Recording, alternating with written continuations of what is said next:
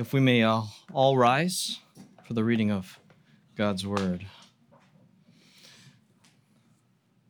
Today's passage comes from Proverbs chapter 3, verses 5 through 8. Trust in the Lord with all your heart, and do not lean on your own understanding.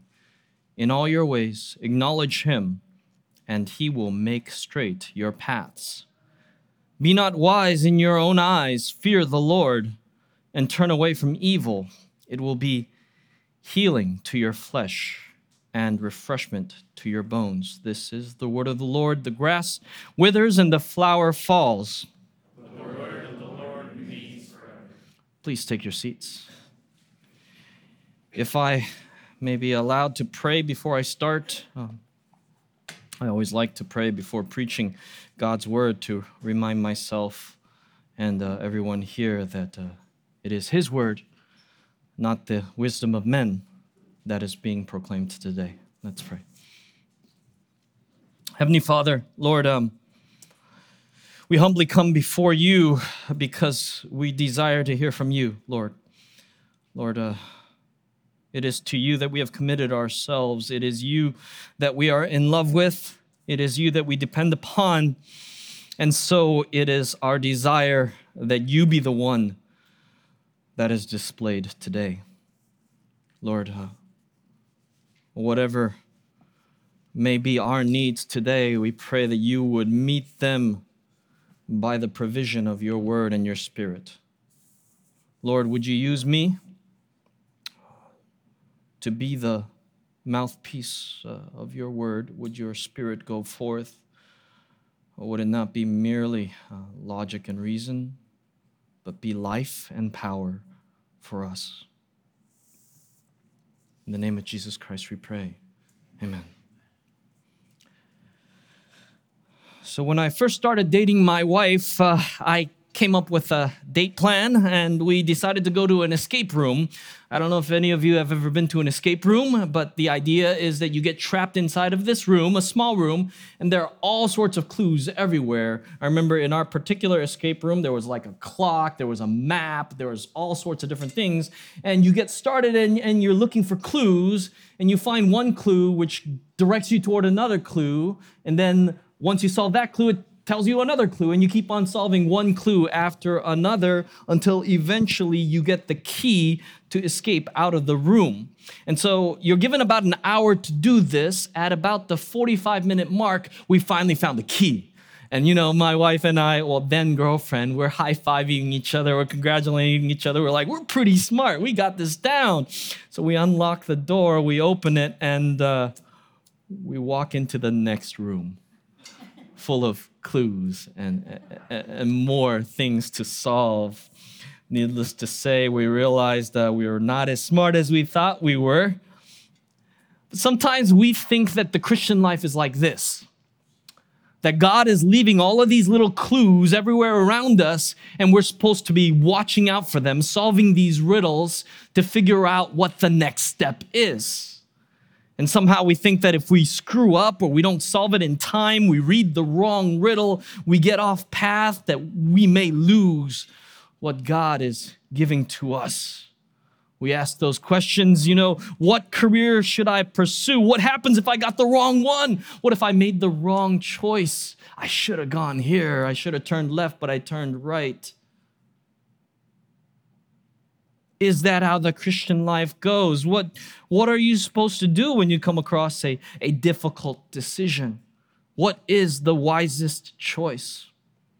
Well, I hope as we look at the book of Proverbs today, that we can find out what wisdom has to teach us about making wise choices. What kind of a choice would wisdom make if wisdom were in our same circumstances? And you would think that the first thing that wisdom would say about making wise choices is to use wisdom. Makes sense. Be wise about your choices, use wisdom. But actually, that's not what it says. Proverbs 3 5 says this Do not lean on your own understanding Our passage today actually tells the person who is searching for wisdom to not rely on his own wisdom. Now, is, is wisdom a bad thing? Is it something that we should avoid? Not at all. Not at all. After all, the entire book of Proverbs is about wisdom. It's the pursuit and acquisition of wisdom. And wisdom is more than just knowledge. If knowledge is, is knowing how to do something, wisdom kind of tells you when. If, if knowledge asks the question, can we? Wisdom asks the question, should we? Wisdom is oftentimes more difficult than knowledge. But here's the thing there's a, a limit to wisdom. There's a limit, at least to human wisdom.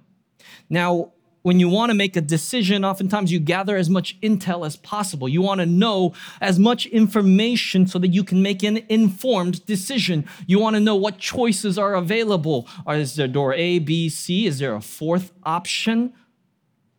But sometimes we just don't have enough. We want to choose the right tool for the job. Now, uh, my son, he loves excavators. I, I, don't really know how he came to love excavators. Like, it wasn't like when he was a baby, we gave him a toy of an excavator or, or had pictures. No, the very first time he saw an excavator, he just, ah, and he was in love. Everything is excavators.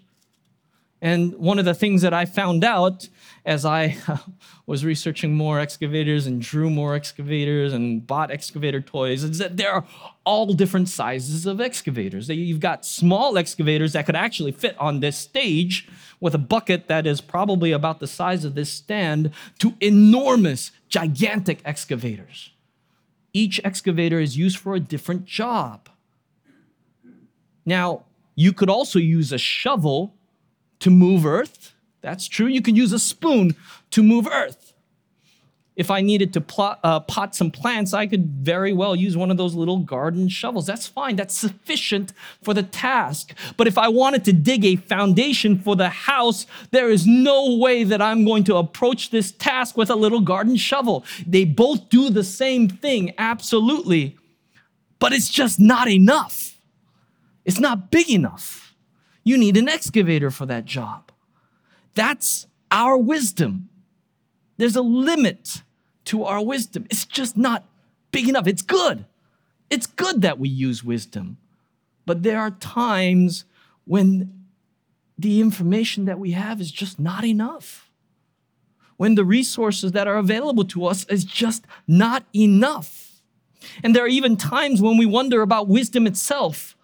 After all, how, how do you even know that you're wise? It's, it's like, uh, this is the thing about someone who's drunk, right? You know, before you drink, you think to yourself, okay, you know what? If I get drunk, I'm not gonna drive. Of course, that totally makes sense. But once you are inebriated, your judgment is impaired, and you use that impaired judgment to evaluate your own ability. And guess what? You think to yourself, I can drive. I can do it. I'm totally fine. But the problem is, your ability to judge has been impaired. So you can't make that decision. How does an unwise person become wise enough to know that he's unwise? There comes a point when we just have to acknowledge we don't have enough, that we are blind and we cannot see. So then, what are we to do? If we acknowledge, yes, my wisdom is not sufficient, we come upon a, a difficult uh, decision to make and we go, you know what, I don't have all the information. You know, I'm not even sure if I, my, my motivations are correct. I'm not even sure if my, I can make the wisest decision. Then what are we supposed to do? Just sit around and do nothing? Are we supposed to just be paralyzed? No. This is when scripture tells us trust in the Lord with all your heart. Now, it is unfortunate that in the modern English, we associate the word heart primarily with feelings and emotions. You know, when you think about heart and, you know, we get all gooey inside, we think about the, the, the, the butterfly feelings and whatever else. But in the ancient world and in this context, that's not it at all. Now, emotions are involved, absolutely, but it's so much more than just emotions. As a matter of fact, in the ancient world, the word that they used primarily for their feelings was, was their gut their spleen. We, we still have a carryover for this. We talk about gut feelings. You know, you get a gut feeling and, and kind of what's not instinct. Um, Uh, I forgot the word, but you know, just, just, it's not rational, but you have a feeling about it, right? That that's in the ancient world. It was the the spleen that was the primary seat of emotion. The heart was actually the primary seat of the will the decision making faculty. You might have heard the term the heart wants what the heart wants. And when someone tells you that, what they're saying is, it's not that I want to do this, but my heart wants it and I can't help it. I just, you know, I, I, I got to go with my heart. It's actually the opposite of that in the ancient world. The heart is where you make decisions. In the ancient world, it would be my gut wants this, but my heart says no. But the heart is more than just, just the emotions and, and, and the seat of our will. When we use the term the, the heart of the matter, what does that mean? Uh, there was a song uh, a long time ago. I'm going to age myself here. Uh, the song was called The Heart of Worship, right?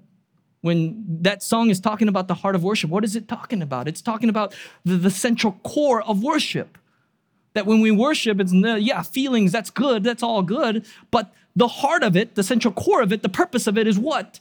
It says, you know, Jesus, right? Sing along. The heart is the core of the person.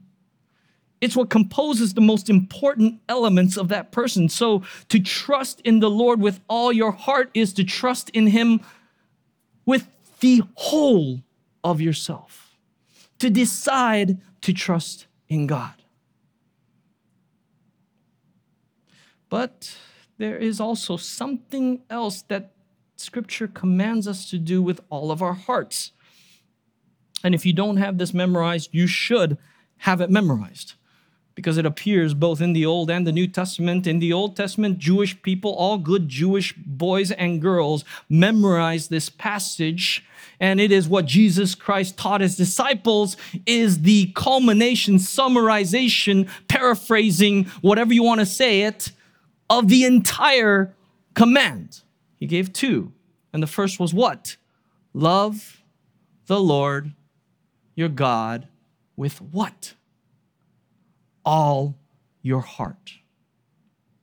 You see, we're not told to trust in a God that we have absolutely no relationship with. We are told to trust in a God that we are already commanded to love with all of our heart. We have already directed all of our will toward the pursuit of the love of God. And then we are told when circumstances come and decisions are hard to make, then what? To trust in that very same God with all of our heart. But not only that, we know and are assured, are assured that God loves us in return. So much that what? He gave his only begotten Son. If God has done this, then what should He withhold from us? We're not called to place our, our trust in, in some sort of an ancient pagan God that's capricious and does whatever he wants uh, on his whim, who cares nothing for us and our future. We're told to trust in a God that we are in a loving relationship with. And when we are lacking wisdom, when we don't know what the right decision to make is, we are told wholeheartedly, willfully trust in the God who loves us unconditionally. Okay, now what? You have a circumstance, you don't know the right choice to make, you acknowledge, ah, I'm not good enough. My decisions, uh, they're probably wrongfully motivated. I'm probably going to mess all this up. I trust in you, God.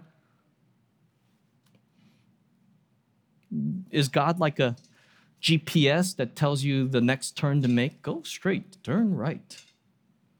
Does God send an angel to show us the way? Sometimes we, we wish He would.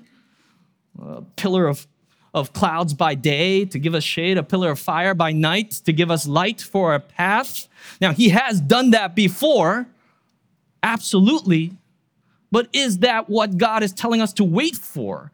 Are we, are we waiting for commands to fall down from heaven? This passage says what? Verse 7 Fear the Lord and turn away from evil. Fear the Lord and turn away from evil. In our trusting God with all of our heart, in wanting to make the right decision, God says, What? Fear the Lord. Now, we have a lot of trouble with the concept of fear in the modern world. But fear is so important to wisdom, it is inseparable to it. Actually, the, the, the book of Proverbs begins with what? The fear of the Lord is the beginning of knowledge. You can't even start to know knowledge and wisdom until what you fear the Lord and Proverbs and, and Ecclesiastes, they're supposed to be taken together. It's, it's one, one book, it's all about wisdom. And at the end of the book of Ecclesiastes, it says this, verse 13, chapter 12, the end of the matter. So all wisdom has been taught, all has been heard. There's nothing more you need to learn about wisdom. And what's the conclusion? Fear the Lord. Fear God and keep his commandments, for this is the whole duty of man. Fear of God is considered the beginning of wisdom, and fear of God is considered the conclusion of wisdom. In order for you to start to know things, you need to fear God. And when you start to know things and come to know things, eventually all of that things that you learn tells you what? To fear God. You can't know anything unless you fear God. And everything you know concludes with the drive to, to cause you to fear God. Then what is, what is the fear of God? Is it, is it, are we supposed to respond like some horror movie? Like terrified of every little sound that happens? Quaking underneath the blanket, hiding under the bed? No. Not at all. I know this is what we think about fear most often nowadays, but that's not it. Fear of, of the Lord has to do with the greatness of God.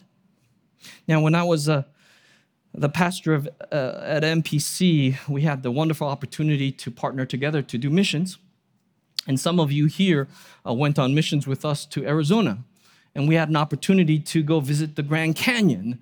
And when you actually visit it in person, you realize that pictures do not do justice to the Grand Canyon. It, it is a hole in the ground, sure, but it is so much more. When you are standing on the ledge at the edge of the Grand Canyon and you're looking down, you can't help but tremble in fear. Why? Because you know one little slip and you're falling down, and it'll take you seven seconds to hit the bottom, seven seconds to regret your life decisions. That's the kind of fear that this is talking about. It is a recognition of something that is so vast and powerful and has so much power over us that you cannot help but tremble. It is a reasonable, rational fear. It's the difference between an irrational fear and an unreason or a reasonable fear. I have uh, arachnophobia, which means uh, even if it's a tiny little house spider, actually, um, this did happen at MPC in the middle of a sermon I'm preaching, and the spider jumps onto the uh, the pulpit and starts crawling across, and I jump back, and um, our our then Deacon Yi, now Elder Yi, had to come up and um, kill the spider a tiny little spider. that is an irrational fear. It's irrational. I know that that spider cannot hurt me, but I think something happened when I was a child, and uh, I probably, you know, had this ingrained fear in me. I have nightmares about spiders. I kicked my wife once really hard because I had a nightmare about I was trying to kick the spider that was coming at me. That's a irrational fear. But being afraid is a good thing when it's a rational, reasonable fear. Being afraid of, of, of handling weapons, you know, I'm an Army National Guardsman, and, and uh, they teach you to fear and respect the if you don't they won't give it to you. You need to understand what that weapon is capable of doing so that you give it the proper respect. That's a good fear. And that's what this is talking about if you're standing on that edge of the Grand Canyon, you are definitely going to be afraid. There's going to be a, a, a, palpitation of your heart because you know one slip, one tiny little slip, and you're falling. And that is the holiness of God. And that's why fear of the Lord, it inevitably leads to turning away from evil. Fear the Lord and turn away from evil. Proverbs 3 7 tells us the fear of the Lord doesn't cripple you into doing nothing, hiding underneath the bed. The fear of the Lord motivates you to pursue holiness and to reject evil. The fear of the Lord, when you see that edge, causes you to back away and say, What can I do to prevent myself from falling into that? But it's not, it's not just rejecting evil. Later on in Proverbs, Proverbs chapter 8, verse 13 says this The fear of the Lord is hatred of evil. Now, sometimes we think like rules exist to, to limit us or prevent, uh, to, to restrict us, but that's not it at all. You know, uh, uh, when we go out into the range as a army um, when I when I go out into the range to to visit soldiers, uh, there are many safety rules that are involved. You have to wear your, your Kevlar, your helmet. You got to wear your eye pro. You got to put in your ear earplugs. You got to have the vest on. They say, you know, your your your your muzzle discipline must be secure at all times. That weapon better be pointing down or up, never pointing at a person. If any of these rules are broken, they take you right off the range. And there are people high up over looking over everybody that's out there. Why? Why do these rules exist? They exist to keep you safe. They exist because it's dangerous. You fear what it could do, and then the rules keep you safe from that. And so you love the rules because it's keeping you safe. Fearing God isn't just rejecting evil, it's hating the evil that could cause you harm.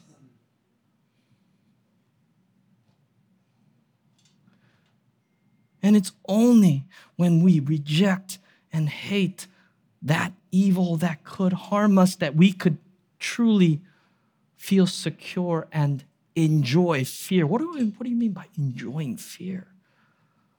Proverbs 16 6 says this the steadfast love and faithfulness by sorry, by steadfast love and faithfulness, iniquity is atoned for. And by the fear of the Lord, one turns away from evil. When we know that the consequences of evil are so severe, and we know the power and justice of God to punish evil, we hate evil and we turn away from evil. But when we know that our evil is atoned for,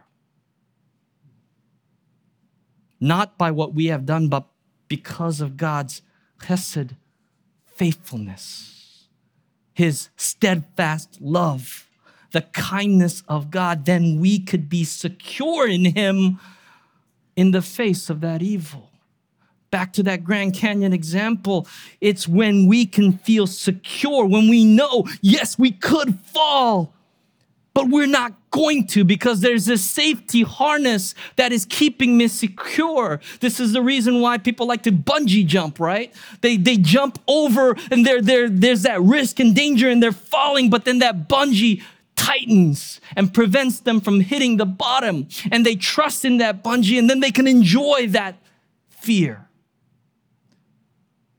That when we are standing in the edge and we look deep into the holiness of God and we realize the magnitude of the consequences for all of the evil that is in our life, and we have the security of God's faithful love holding us, preventing us from falling, then we can look deeply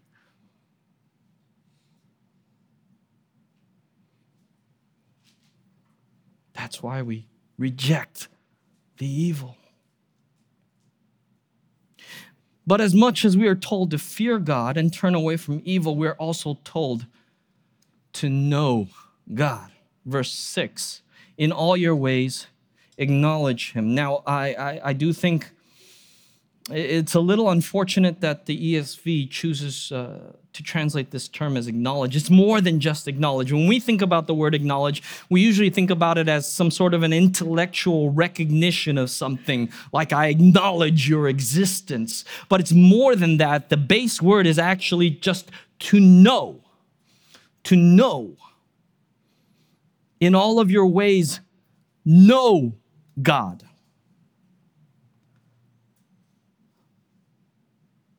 After instructing the student to pursue wisdom, the teacher tells the student this then you will understand the fear of the God or fear of the Lord and find the knowledge of God. The fear of God, it, it, inevitably is connected to the knowledge of God. The, the more you know God and, and the magnitude of His holiness, the more you come to fear God. The more you fear God, the more it causes you to want to know God more.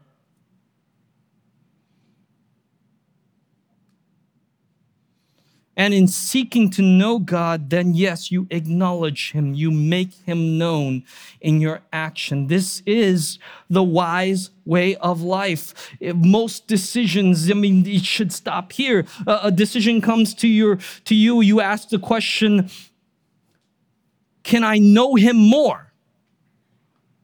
Can I make Him known more? For instance, if you have two job opportunities, one allows you to worship with your church family. It doesn't pay as much. The other pays more, but it requires you to miss your worship. That's not a difficult decision. If you're pursuing the knowledge of God, and your desire for every decision is what? To know Him more, then if one decision causes you to not know Him more and the other decision causes you to know Him more, then that should be an easy decision. If one decision causes you to not make God known more, if someone looks at you like, like you know, they say, oh, you can do anything you want and, and please God, and can I dare say that it would be you cannot be a stripper?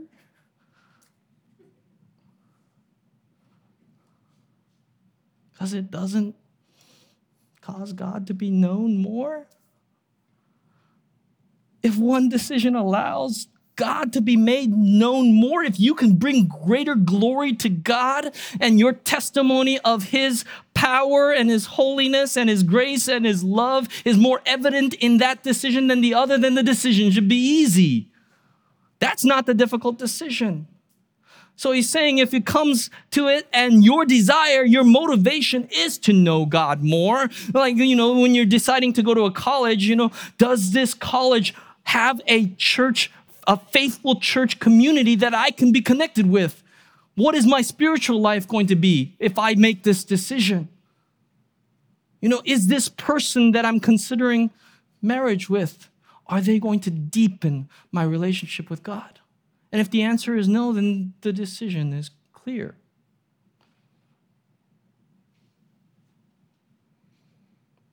So if we live in this manner, if we make wise decisions in this way, what does it result in? What does it, what does it produce?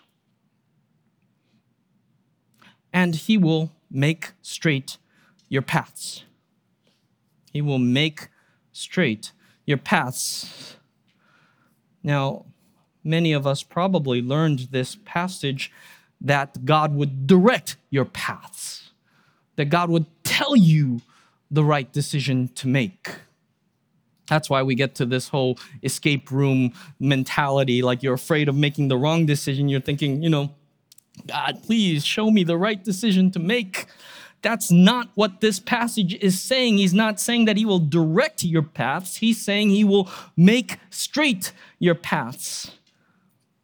Now, the, the battalion that I'm serving is a, a an engineering battalion. And there are two engineer uh, uh, types of engineers in our battalion. One is what they call horizontal engineers. What do they do?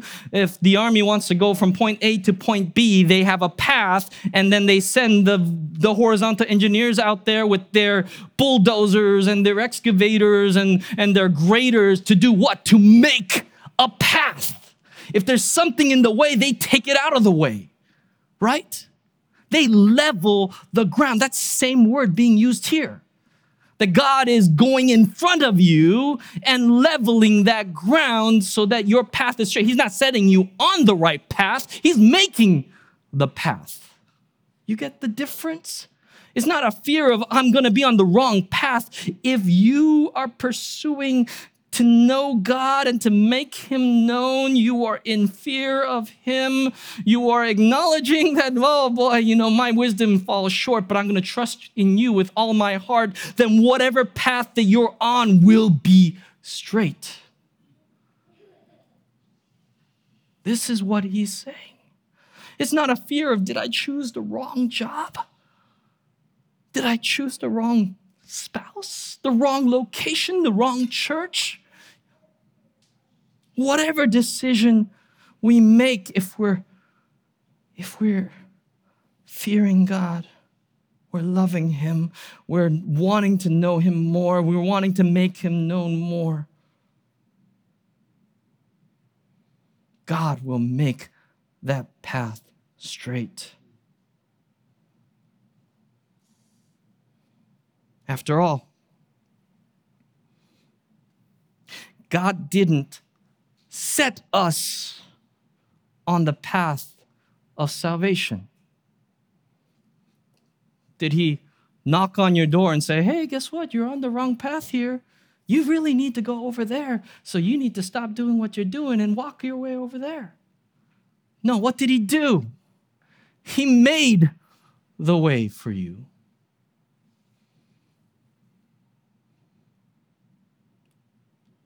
Neither can you anymore go the wrong way after salvation. I don't know what kind of decisions you may be facing today. I don't know if you feel like you're at the end of your wits, like you don't know the right decision. Uh, I can go A, I can go B. It could be important decisions, it could be minor decisions, it could be career related, it could be what you want for breakfast. But when you come to a circumstance that you acknowledge exceeds the power of your limited wisdom,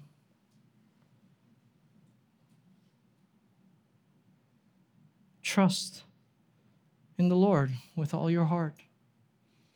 Lean not on your own understanding.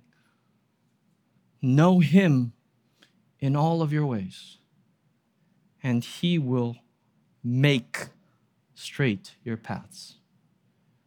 He will make your paths for you. When you, in love for Him, submit yourself into His loving hands, then you cannot, I repeat, you cannot walk the wrong path. God will make your path the right one. He will cause you to know Him more and to make Him known, whether that is through triumph or through trial. Let's pray.